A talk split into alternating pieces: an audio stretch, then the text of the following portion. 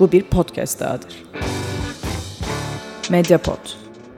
İletişim için mediapod.com ya da @mediapod.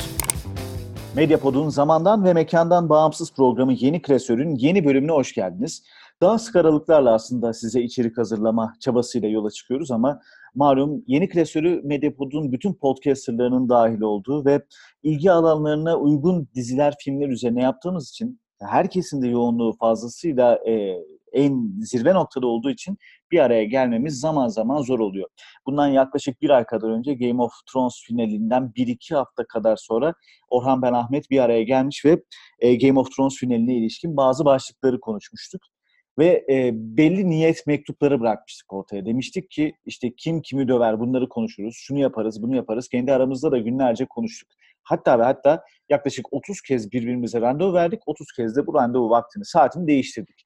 Bu akşam da bir araya gelip nihayet üçümüz bir program yapacaktık ama son anda Orhan'ın bir işi çıktı ve biz bugün Ahmet'le birlikte yeni klasörün yeni bölümünü çekeceğiz. Tabii e, Game of Thrones'un ardından dediğimiz gibi bir, bir buçuk ay geçti. Ve insanlar artık ya işte Game of Thrones'un dönemi bitti, üstüne Chernobyl geldi, onu konuşun falan filan diyebilir ama e, Game of Thrones'un dönemi kolay kolay bitmeyecek. Önümüzdeki yıl spin-off'lar olacak. Tüm karakterler bir dizide olacak bir tarafıyla. E, yani oyuncular ve Game of Thrones tartışmaya uzun yıllar boyunca devam edecek. Hele ki kitaplar da yayınlanmaya devam ettiği sürece biz daha uzun uzadıya Game of Thrones konuşuruz. Ha merak etmeyin yakın zamanda da arkada konuşacağız, Chernobyl'de konuşacağız. Böyle planlarımız da var. Tabii organize olabilirsek. Ahmet hoş geldin diyeyim. Hoş bulduk. Evet. Sonunda e, bu hoş bulduk yani. nihayet bir araya geldik. Game of Thrones'u unutmaya başlamış mıydık ya? Sanki yani böyle bir hayal meyal hatırlıyor gibiyim ama. Değil mi? Ejderhalar falan var dizi. Orhan kızmıştı geçen bölüm ejderha izlemek isteyen gitsin başka şey izlesin, Merlin izlesin diye. Biz de gelen yani... tepkiler üzerine Orhansız devam ediyoruz bugün. Halkımız ejderhayı seçti. Üzgünüz Orhan. evet ya, evet ya. Evet, e, yani aslında Game of Thrones'un gerçekten e, bir tarafta böyle etkileri geçiyor mu geçmiyor mu bilmiyorum ama hala bütün rekorları işte gerek ortaya çıkardığı anlatıları, gerek bölümleri hala tartışılmaya devam ediyor. Ben birçok yerde görüyorum ve e, aşağı yukarı uluslararası ajanslardan her gün Game of Thrones'la ilgili yeni bir haber, yeni bir röportaj geliyor. Ve işte şu karakter bunu dedi, George Martin şu açıklamayı yaptı, e, şunları e, şöyle yapsalar daha iyi olurdu, en iyi 50 Game of Thrones bölümü tartışmaları devam ediyor. Aslında sence bu etkiyi ne kadar daha süreriz biz? Yani benim dediğim gibi spin-off'lar falan baya baya böyle görkemli gider mi bu anlatı? Yani şimdi bence iki farklı etken olacak. Birincisi spin-off'lar, bir, ikincisi de asla bitmek bilmeyen hani kitaplar gelecek mi gelmeyecek mi, ne zaman gelecek, George R. R. Martin ölmeden bitirmeyi başarabilecek mi tartışmaları üzerinden bu etki devam edecek ama diğer yandan da şöyle bir şey var. Hani neredeyse 10 yıllık bir hikayeden bahsediyoruz. Sadece televizyon kısmını ele alırsak hani. 10 yıl boyunca birçok farklı şeyi yaptı. Televizyonculuk açısından, televizyonda hikaye anlatımı açısından birçok şeyi değiştirdi. Böyle bir durumda da hani bu etkinin böyle hani bir iki ayda kolay kolay bitmesi hani belki popüler etkisi bitecek. İşte ne bileyim subredditleri eskisi kadar hareketli olmayacak. Twitter'da kolay kolay yani trend topik olmayacak ama bunun üzerine dönecek tartışmalar vesaire daha uzunca bir süre devam eder gibi geliyor bana. Evet ya Lost'u bile unuttuk biz insanoğlu olarak muhtemelen e, bu popülerlik e, rüzgarı konusunda Game of Thrones da aynı şeyleri yaşar ama dediğin gibi işte orada kitaplar çok büyük etken. Bu arada Hı-hı. geçen konuşmamızın ardından e, gaza gelip bayağı kitapları okumaya başladım. Gerçekten kitapların anlatısı biraz daha farklı. Yani George R. R. Martin'in e, evet eseri yansıtılıyor ama e, bilmiyorum seninle mi konuşmuştuk, başka bir yerde mi okudun? Bir cümle var. Yani diziler ve filmler çok net bir şekilde olayların aksiyon boyutunu çok güzel anlatıyor ama karakterleri tanımak için o kitapları okumak gerekiyor. Ve e, gerçekten George R. R. Martin bu konuda çok güzel bir eser çıkarmış bence. Yani e, çok uzun uzadıya tasvirlere girmemiş. Yani mesela bizim edebiyat klasikleri gibi e, mekan anlatılarını sonuna kadar yapmamış ama öyle güzel anlatmış ki yani belki de dizideki tabloyla bir araya koyunca muazzam bir okuma deneyimi sunuyor. Ya kitaplar konusunda sen de vaziyettesin. Yani ben açıkçası ufak tefek pasajlar dışında hala başlamaya şansım olmadı ama hani birçok okuduğum farklı eleştiride ya da işte fantastik edebiyat kritiklerinin falan da söylediği, çok sık söylediği bir şey var. Hani net bir şekilde George R. R. Martin aslında hani fantastik edebiyatın anlatım dilinde hani tıpkı televizyonda Game of Thrones'un yarattığı değişimi A Song of Ice and Fire serisiyle yaptı diyorlar. Çünkü hani bildiğimiz klasik fantastik hikayelere baktığımızda hep hani işte senin bahsettiğin o mekan tasvirleri ya da aksiyon sahneleri vesaire hep daha ön planda oluyor. Çünkü hani fantastik edebiyat dediğinde işte şövalyeler, elfler, ejderhalar, bilimum canavarlar ve bunlarla bir sürekli bir yaşanan aksiyon daha klasik fantastik edebiyatta ön planda ama George R. R. Martin'in o yarattığı karakter odaklı ve hani o karakterin hani hatta bir noktada belki de psikolojik bir fantastik edebiyat türü yarattı demek bile mümkün hani o anlamda. Ve bunu işte daha hani benden fantastik edebiyat alanında çok daha uzman kişiler hani bunun devamında nasıl bir etki yarattığını fantastik edebiyat dünyasında hani çok detaylı bir şekilde anlatıyorlar. Hani benzer bir etkiyi kimine göre iyi, kimine göre kötü bir uyarlamayla televizyona bile taşımak aslında hani zaten zor ama yine de büyük bir başarı bu anlamda. Kesinlikle katılıyorum ve Game of Thrones bu konuda uzun uzun e, konuşulması gereken ve kolay kolay da unutulmayacak bir eser. Yani e, televizyon deneyiminde o yaşattıkları ve e, her ne kadar mesela e, bu işi hep şey olur ya mesela Yüzüklerin Efendisi'nde de benzer bir tartışma vardır. Kitap çok daha iyi, film çok daha kötü bilmem ne falan. Kitabı sevenler filmi sevmez, filmi sevenler kitaptan çok azalmaz. Burada da benzer bir tablo var. Yani mesela e, Orhan'la geçen sohbetimizde de Orhan ona bir atıfta bulmuştu. Mesela kitapta savaşlar çok böyle bir iki cümleyle geçerken e, dizi popülere erişmek için mecburen o manevraları yapmak zorunda kaldı. Hmm. Ve bu biraz Game of Thrones'un kitap fanlarının da e, kaygılı yaklaşmasına neden oldu. Belki de o öze dair, hissiyata dair şeyleri orada kayıp mı etti onu da bilmiyorum. Ama günün sonunda e, hep önceki programda da konuştuğumuz gibi herkesin linç ettiği bir şey çıktı ortaya. Tabii şimdi hep şunu konuştuk ki orada sen bir laf söylemiştin. Bu linç edenler otursun e, bir tane son yazsın. Bakalım aynısını yapabiliyorlar mı? Yani ne istiyorlarmış?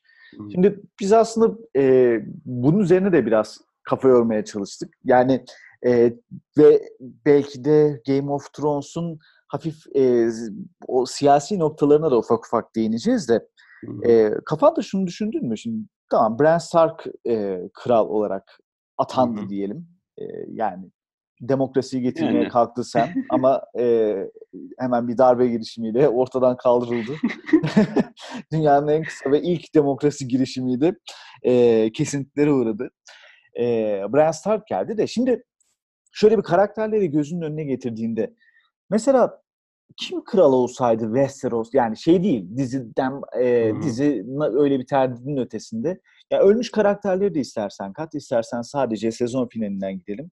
Ya kim e, kral olsaydı hem sen mutlu olurdun birincisi, ikincisi e, dünya düzeninin içerisindeki e, bizim kendi yaşadığımız dünyadaki düzenlere baktığımızda ideal bir e, lider olarak orada kim var sence? Yani bizim dünyanın gözüyle baktığın zaman hani ideal hani şey kafasıyla söyleyeceğim hani işte Jon Snow'lar olsun ya da ne bileyim Ned Stark'lar olsun hani bizim dünyanın gözünde hani vatandaş gözünde baktığında ideal lidermiş gibi, ideal yöneticiymiş gibi görünen ama aslında hiç de liderlik vasfı olmayan insanlar. Hani öyle sevimli bir gözle baktığın zaman ya da işte nasıl diyeyim çok fazla naif bir gözle baktığın zaman hani onlar ideal seçenekmiş gibi görünüyor. Ha diğer yandan böyle hani Daenerys ya da işte Cersei'yi düşündüğünde hani aslında harbiden politik gücün istediği tarzda liderler. Onlarda bir yandan baktığında şey olarak yani o sertlikleri, o güç aşkı, güç için her şeyi yapabilme şeydir. Yani Westeros'un politik koşullarını düşündüğünde de anca öyle bir lider ayakta kalabilir. Ha, evet. Biri sonunda de, biri sonunda delirir, diğeri sonunda kayaların altında kalır sonuç olarak ama hani zaten hani orada zaten kurdukları politik kurgu öyle bir şey. Martin'in kurduğu şey çok net bir şekilde hani güç için ne kadar uğraşırsan en de sonunda hani o güç seni yiyip bitirecek noktasına zaten götürmeye çalıştığı için Westeros'un koşulları bunu gerektiriyor. Ha, tüm bunların içerisinde ayakta kalabilecek belki de hani bir lider olarak bir derece sürdürebileceğini düşündüğüm tek insan vardı. Hani belki de bizim The Imp yani canım cücemiz yani. O evet ya. Akıllılığı, kurnazlığı olsun, diğer insanları güzelce yönlendirebilmesi şey. Her ne kadar son sezonda biraz da belki duygusallaştı, belki başka şeylerden dolayı etkilenmiş olsa da hani bir lider olarak hani Westeros'ta delirmeden liderlik yapabilecek sayılı insanlardan biri o galiba. Yani zaten diğerlerinin büyük bir kısmı o krallığı, o tahtı istemeyen insanlar. Yani kalkıp her ne kadar Arya'yı sevsen de şey yapsan da ya da Sansa'yı şey yapsan da hani o Iron Throne'a oturtamazsın onları. Onlar istemez. Şimdi e, aslında e, bu programa başlayana kadar ben de The Imp'i düşünüyordum. Yani Hı-hı. Tyrion Lannister acayip derecede e, bu karaktere, bu role uygun bir tipleme, uygun bir e, geçmişi de var aslında. Hı-hı. Ama e, sen bunu anlatırken aklıma birden şey geldi. Şimdi e, işte gazetecilik mesleğinde eğitim alırken e, bizim bir haber müdürümüz var. İşte bir haber müdürü yardımcımız var. Bir, bir iki tane falan. İşte haber müdür hepsi kıdemli ve eski tecrübeli isimler. Haber müdürü yardımcımızla konuşurken e, dedi ki yıllardır dedi ben hep dedi ikinci adam olmayı tercih ettim dedi. Çünkü dedi en aslında e, aktif rol alabileceğin, kararlara müdahil olabileceğin ama en az başının ağrıyacağı ve en e, radikal noktada olabileceğin yerlerden birisi orası dedi. Hiçbir zaman birinci adam olmayı, e, lider olmayı istemedim dedi. E, Lannister'ın da Imp'in, Küçük Cüce'nin e, sanırım böyle bir özelliği var gibi. Yani evet. ikinci adamları müthiş oynayabilir. Yani önünde bir kralla ki e, şansına garibimin de önüne kim kral gelse deli çıktı. E, yapacak bir şey yok yani. Her e, kralın eli olduğunda bir deliyle uğraştı, boğuştu. E, yapacak bir şey yok ama e, onu da bir taraftan düşünmüyor değilim. Yani evet en rasyonel, hı hı. en mantıklı karakter o. Bir düzen getirme bu şekilde, ihtimali olan. Hı hı. Ki bu şekilde baktığında aslında Tyrion ve Varys'in niye orada durdukları ve hani o yüzden de son bölümlere kadar gelebildikleri ama diğer yandan Littlefinger'ın orada durmayı kabul etmediği için sonunda öldüğü de hani bu bu şeyden açıkça ortaya çıkıyor biraz da. Çünkü hani o ikinci adam olmayı, onun şeyini kullanmak yerine birinci adam olmaya çok heveslendi. Onun cezasını da erken bir şekilde hayatını kaybederek ödedi. Evet ama yani e, diğer karakterlere de bakınca katılıyorum orada sana. Mesela e, düşünüyorum örneğin kim kral olsa ne kadar kral kraliçe olsa ne değişirdi? Mesela Sansa Stark başta olsaydı ne olurdu? Egoları, hırsları e, küçücük bir yükselişte, küçücük bir o kış tepesinde bile ne hale geldi? E, Westeros'ta ne olurdu? Ki başından bir acayip hırslıydı mesela. O Joffrey süreçleri, Hı-hı. orası hep en iyi olma çabası vardı. Hiç ona yetmedi e, aldığı roller. E, bakıyorsun e, diğer karakterlere mesela Greyjoy'lardan zaten olmaz o iş yani. E. Öyle düşünüyorum ben. Yani e, günümüz dünyasında gerçekten Cersei ve e, Daenerys, Dany en uygun karakterler gibi ama şey de var. Yani bir tarafıyla mesela Türkiye'de olsa Jon Snow'u kesin açık ara lider yapmıştık ya. Ya ama Jon Snow lider olamazdı. Sıkıntı orada. De çok mağdur ya. Acayip hmm, mağdur yani. Fazla mağdur yani. Tamam şey yapınca savaşa gelince falan çıkıp ejderhaya bağırarak bir şey yapabileceğini zannedebiliyor ama iş yönetmeye geldiğinde hani o onu yapabilecek kafa net bir şekilde yok. Onu bilmiyorum. Türkiye'de biz etirlerdik. Hayır sen yaparsın falan filan diye e, bir şey yapardık ya bence. Yönettirirdik yani. Olurdu onda. e, ama e, yani bilmiyorum o karakterler arasında dediğimiz gibi galiba en rasyonel The Imp'ti ya. Yani Bran hmm. ne yapmıştır bilmiyorum. Yani oraya gelene kadar böyle Çakal Biren her şeyi arka planda bir iş çevirdi. Tabii tabii Çakal her şeyi gördü ya bak kuzgunu gönderdi falan filan her şeyi böyle rayına oturttu tak tak tak tak tak. Aynen. Ee, işte şeyi bilmiyoruz orada mesela burada Night King ki kitapta ona ilişkin çok bir şey olmadığını söyledi Orhan. Hı hı. Ee, mesela o karakterin ideolojisi ve amacı neydi yani tam insanları yok etme e, yolunda ilerleyen bir yapısı var. Ama bunu, çok uzun uzadıya anlatamadılar. Bir hatta bir logo çıkmıştı hatırlıyorsan. Neydi o logo falan onun çok bir üzerine bir şeyler de konuşuldu ama net bir cümleye de varamamıştık. Yani e, mesela o tayfa ne amaçlıyordu ve Bran niye önlerini kesti? Hani baş kötü kim? Hı hı. Bu gibi sorular da gelebilir. Yani o aslında hani George R. R. Martin'in de o konuda söyledikleriyle birleştirdiğimde hani aslında Night King ve falan hani orada bir kötü konumuna koyabileceğimiz bir karakter değil mi? Hani eğer hani Westeros'un koşullarını günümüzde denkleyerek düşünürsen hani günümüz koşullarında kazanacak olan Night King gibi görünüyor. Çünkü hani öyküde anlatılan aslında günümüz politik koşullarını vurduğun zaman Night King şu an böyle adım adım yaklaşan, şu an sıcaktan pişmemize sebep olan, havaların delirmesine sebep olan iklim krizi. Ve biz bir şekilde hani buna karşı mücadele etmeyi vesaireyi başaramazsak ve Bren gibi böyle doğaüstü yetenekleri olup da çözümü tak diye bulabilecek birisi çıkmazsa karşımıza tüm gezegeni çok güzel bir şekilde ele geçirecek. O zaman da hani çünkü hani neydi belki de Night King'e karşı ve işte White Walker'lara karşı en büyük avantaj Cersei haricinde herkesin bir araya gelmesini başarmış. Gelmesini sağladı. Hı hı. O sayede ona karşı mücadele verebildi. E, burada- aynısını getir günümüze koy. Şu anda iklim krizine karşı tüm dünya bir araya gelmeyi başarabildi mi yoksa her lider kendi kafasına göre mi oynuyor?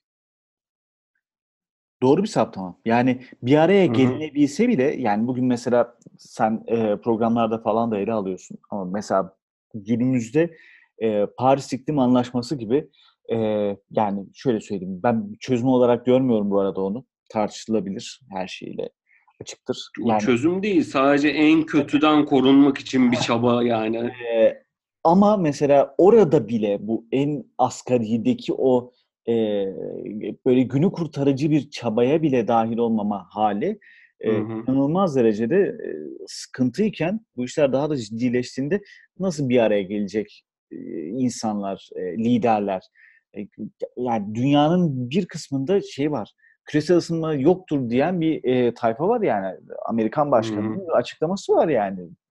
Veya bunu jeolojik bir döngü bakın bu küresel ısınma değil işte 2000 yılda bir oluyor sonra düzeliyor bilmem ya gidiyor dünya elden gidiyor ve biraz aslında orada e, dediğin gibi o Night King'in o tayfanın ölülerin e, belki de vurguladığı şey oydu yani e, kış geliyor ve Aynen.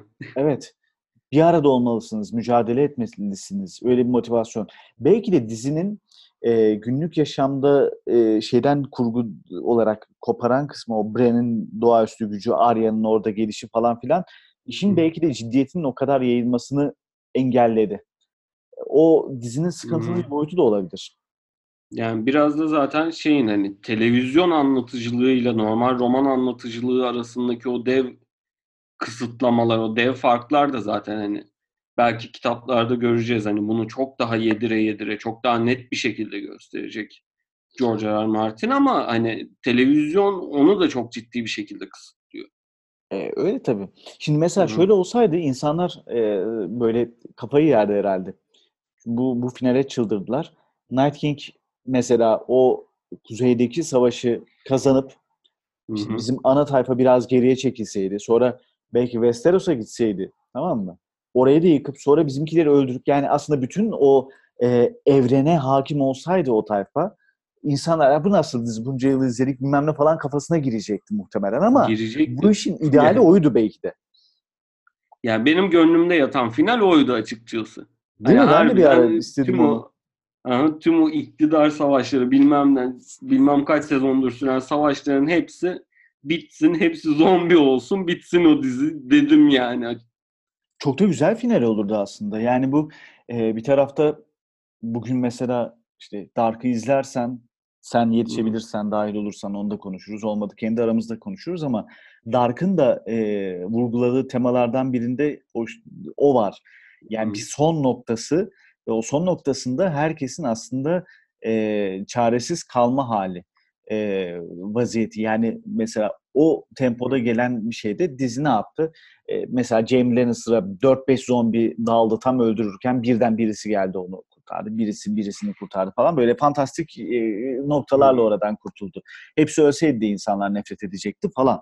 E, ama e, günün sonunda e, dizi orada biraz daha kolaycılığı mecburen seçti. Ratinglere oynadılar. Ha bence kötü de bitmedi yani. Bir finaldi. Sen Yani. de aynı şeyi düşünüyorsun. Aynen. Ee, ama yani politik olarak aslında bayağı düşündürücü, ilginç noktalara da vurguluyor. Mesela bugün bir makale okudum konuşacağız diye şöyle bakarken falan. Hadi e, sana atıfta bulunarak oradan başlayayım. Mesela Baelish'i ki dedi ki o rolüne sıkıldı e, şeye. Hı hı. Baelish'i anarşist olarak tanımlar mısın? Anarşist demek için biraz fazla çıkarcı. Yani şeyi hani şey noktasında belki kabul edebilirim hani sistemin açıklarını bulup onu kendisi için ya da kendi hedefleri için kullanma konusunda bir anarşizan tavrı var ama hani sonuçta derdi tamamen sistemi ve o krallığı yıkmak olmadığı için teknik olarak eleniyor. Evet değil mi? Ama bir e, mesela e, okuduğum bir yazıda e, Baelish'i bayağı anarşist olarak e, tanımlamış ve dizideki birkaç anarşist karakterden biri olarak mesela yazmış. Bunu doldururken de aslında biraz o kaos e, konusu ve kaostan çözüm üretme boyutu ve e, ilkeler konusundaki yani kaosu bir e, merdiven olarak kullanması olarak e, gösteriyor ve e, onun için işte aşkın, e, bir tanrı inancı- inancının veya benzeri şeylerin illüzyon olduğunu düşünüp tamamen e, farklı bir gerçeklik üzerine e, kurgulamasından dolayı mesela anarşist Hı. olarak tanımlamış. E, tabii ki e, senin tanımın daha doğru okuduğum Hı. makaleden ama ilginç bir yaklaşım. Ya ben mesela Baelish'i e, hiç bu açıdan düşünmemiştim. Ya tabii ki o noktadan baktığında yine hak veriliyor ama hani ideal o dizideki ideal anarşist karakter kimdir desem ben Arya derim. Tamamen Hı. hani her türlü o mevcut yapıya dair her türlü kuralı, geleneği, otoriteyi reddedip tamamen her şeye rağmen kendi istediği yaşamı, istediği yolu çizebilme iradesini göstermesi. Kendisini oradan oraya götürüp birden çok farklı şekilde eğitip hani aslında normalde kimsenin giremeyeceği sınırları aşıp geçiyor olması yani bunların hiçbirini tanımıyor olması aslında daha hani Arya'nın o dünyaya karşı tavrını daha anarşist yapıyor. Abi işte o da akrabalardan kaybediyor. Yani aile e, çok soylu. Yapacak bir şey yok yani. Aynen. Yani istediği kadar ister istemez o kaosun içine dahil oluyor. Yani kaçmaya Hı. çalışıyor ve e, ve onu belki de o noktaya getiren şey tamam Arya mesela kitapta da dizide de hiç o düzene uymuyor en başından itibaren ama Arya'nın o kırılım noktası e, babasının öldürülmesi e, Hı hı. tamamen onun başka bir yola girmesine sebep oluyor. O zamana kadar biraz daha pasif ve kendini dizginleyen bir hali var. Mesela o Sansa'nın e, yaptıkları Joffrey yüzünden ve onlar karşısındaki o e, ayakta kalma çabası falan. Ama babasından sonra mecburen o yolu tercih ediyor. Ha, yolu tercih ederken de kıza işte yerleri sildirdiler, bir sürü iş yaptılar, ne hale getirdiler. En azından günün sonunda kurtaran bir karakter oldu. Mesela e, şeyi de Varys'i de Varys'i de e, konstrüktivist olarak tanımlamışlar. E, hiç bu konuda düşündün mü?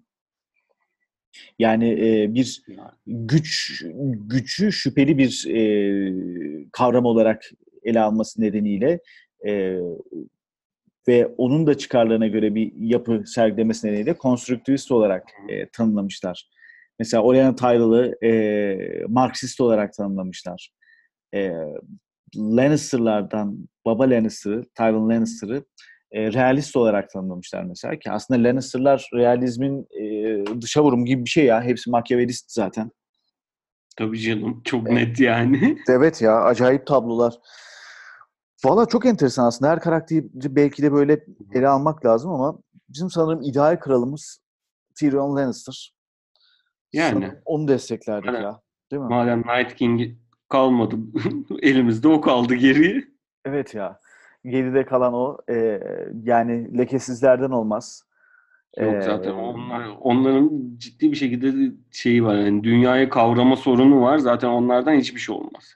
Evet ya ciddi ciddi yazık hakikaten onlara da boş boş e, dolaşıyorlar. Dotraklarla aynı kafadalar yani. Nereye gittikleri belli olmadan binip gemiye gittiler. Yani Jon Snow zaten kuzeye gitti oraların kralı oldu falan. Hmm. Kala kala Bran Stark kaldı işte. E, Lannister kaldı ama mesela konseyiyle falan tatlı oldular. E, bilmiyorum Aynen. yani ama ideal kral o gibi ya. Ona herhalde o konuda hemfikir olduk. Aynen. Ama mesela şeyi düşünüyorum şimdi hani dediğin gibi hani bunun daha spin-off'ları olacak falan da yani eğer bizim onu düşündüğümüz Night King'li finali olsaydı da çok güzel spin-off'lar yapılabilirdi bence. Evet ya. Sonuçta biz sadece da Game of Thrones evreninin bir kıtasını gördük. Evet, kim evet bilir diğer kıtalarda tabii. Nereler var orada? Ki bu şeyi anlatacakmış galiba. Çok daha eskileri anlatacakmış. Hı. Gerçi spin-off'larda bu sevdalar da var. Aşırı eskileri. Yüzüklerin Efendisi de ikinci çağ anlatacakmış falan ya. Yani e, o kadar da uzaklara gitmek iyi mi bilmiyorum. Yani uzakta bir yerde mesela hiç görmesen de e, işte ne bileyim Jon Snow'un e, bir şey yaptığı haberinin gelmesi e, spin-off'larda bence keyif veren şeyler ama böyle Hı.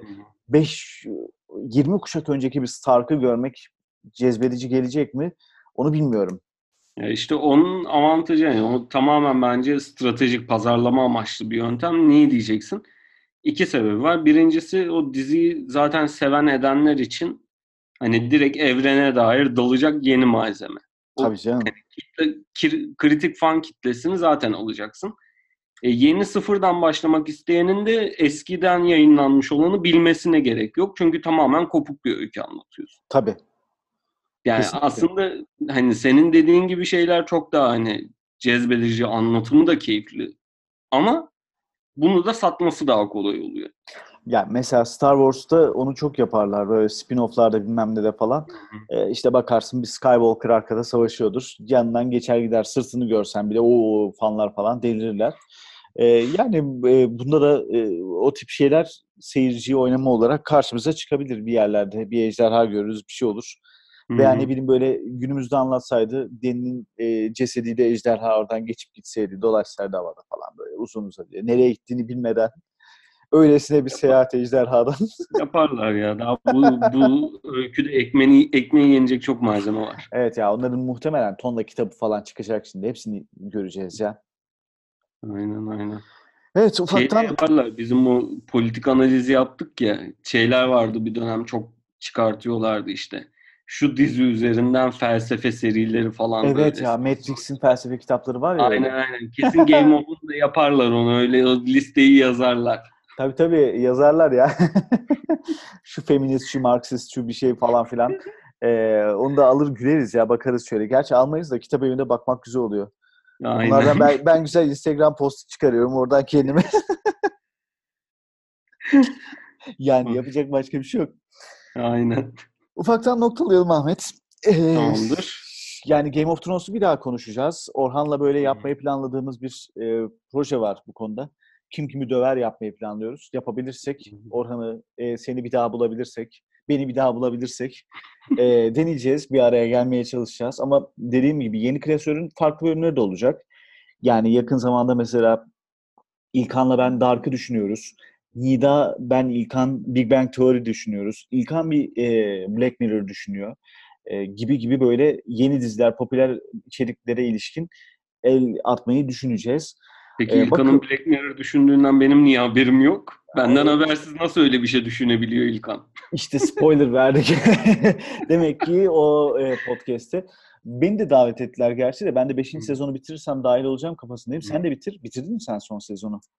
Yok daha bu aralar çok koşturdum oradan oraya daha başlamadım. Bu hafta falan bitiririm muhtemelen. Aslında yani onu da bitir. E, dördümüz falan yapalım böyle. E, ona Denizcan Hı. katılacak bildiğim kadarıyla. E, şöyle hep güzel. birlikte evet dördümüz bir Black Mirror yaparız. Hı. Senle Black Mirror güzel olur. E, hemen burada bak şimdi e, hani viral gibi olacak ama çünkü sen tuhaf geleceğin yapımcısın. Medyapod'un ve aslında internetin ben en özgün içeriklerinden birisi diyorum dilimizdeki. E, tuhaf gelecek. Onu da dinleyin. e, Tuhaf Geleceğin internet sitesini gezin. E, orada bakın, inceleyin ve Ahmet'in aslında e, bu hepimizin yarınla ilişkin düşündürtmeye çalıştığı cümleleri biraz düşünün. Hatta bak şunu da söyleyeyim. Bunda hiç kimse yapmaz. Patrondan da destek olun bak Ahmet'e. Hayır, hadi bana olmuyorsunuz bari Medyapod'a destek olun. Evet. Yani birinden birini seçin en azından. Evet ya bakın çalışıyoruz, çabalıyoruz burada sizler için podcast hazırlıyoruz o kadar. Ama yeni bölümlerimiz olacak, yeni programlarımız olacak. Ee, yolumuza devam ediyoruz. Ee, Ahmet'le bu akşam biraz Westeros semalarında gezdik. Ee, geçmişine, geleceğine, siyasetine, ona buna baktık. Ağzına sağlık Ahmet. Senin de çok keyifli oldu yine. Evet evet. Ee, bir sonraki programda yeniden birlikte olmak dileğiyle. Hoşçakalın. Hoşçakalın. Medyapod'un podcastlerine Spotify, Google Podcast, iTunes ve Spreaker üzerinden ulaşabilirsiniz. Medyapod'u desteklemek için patreon.com slash medyapod.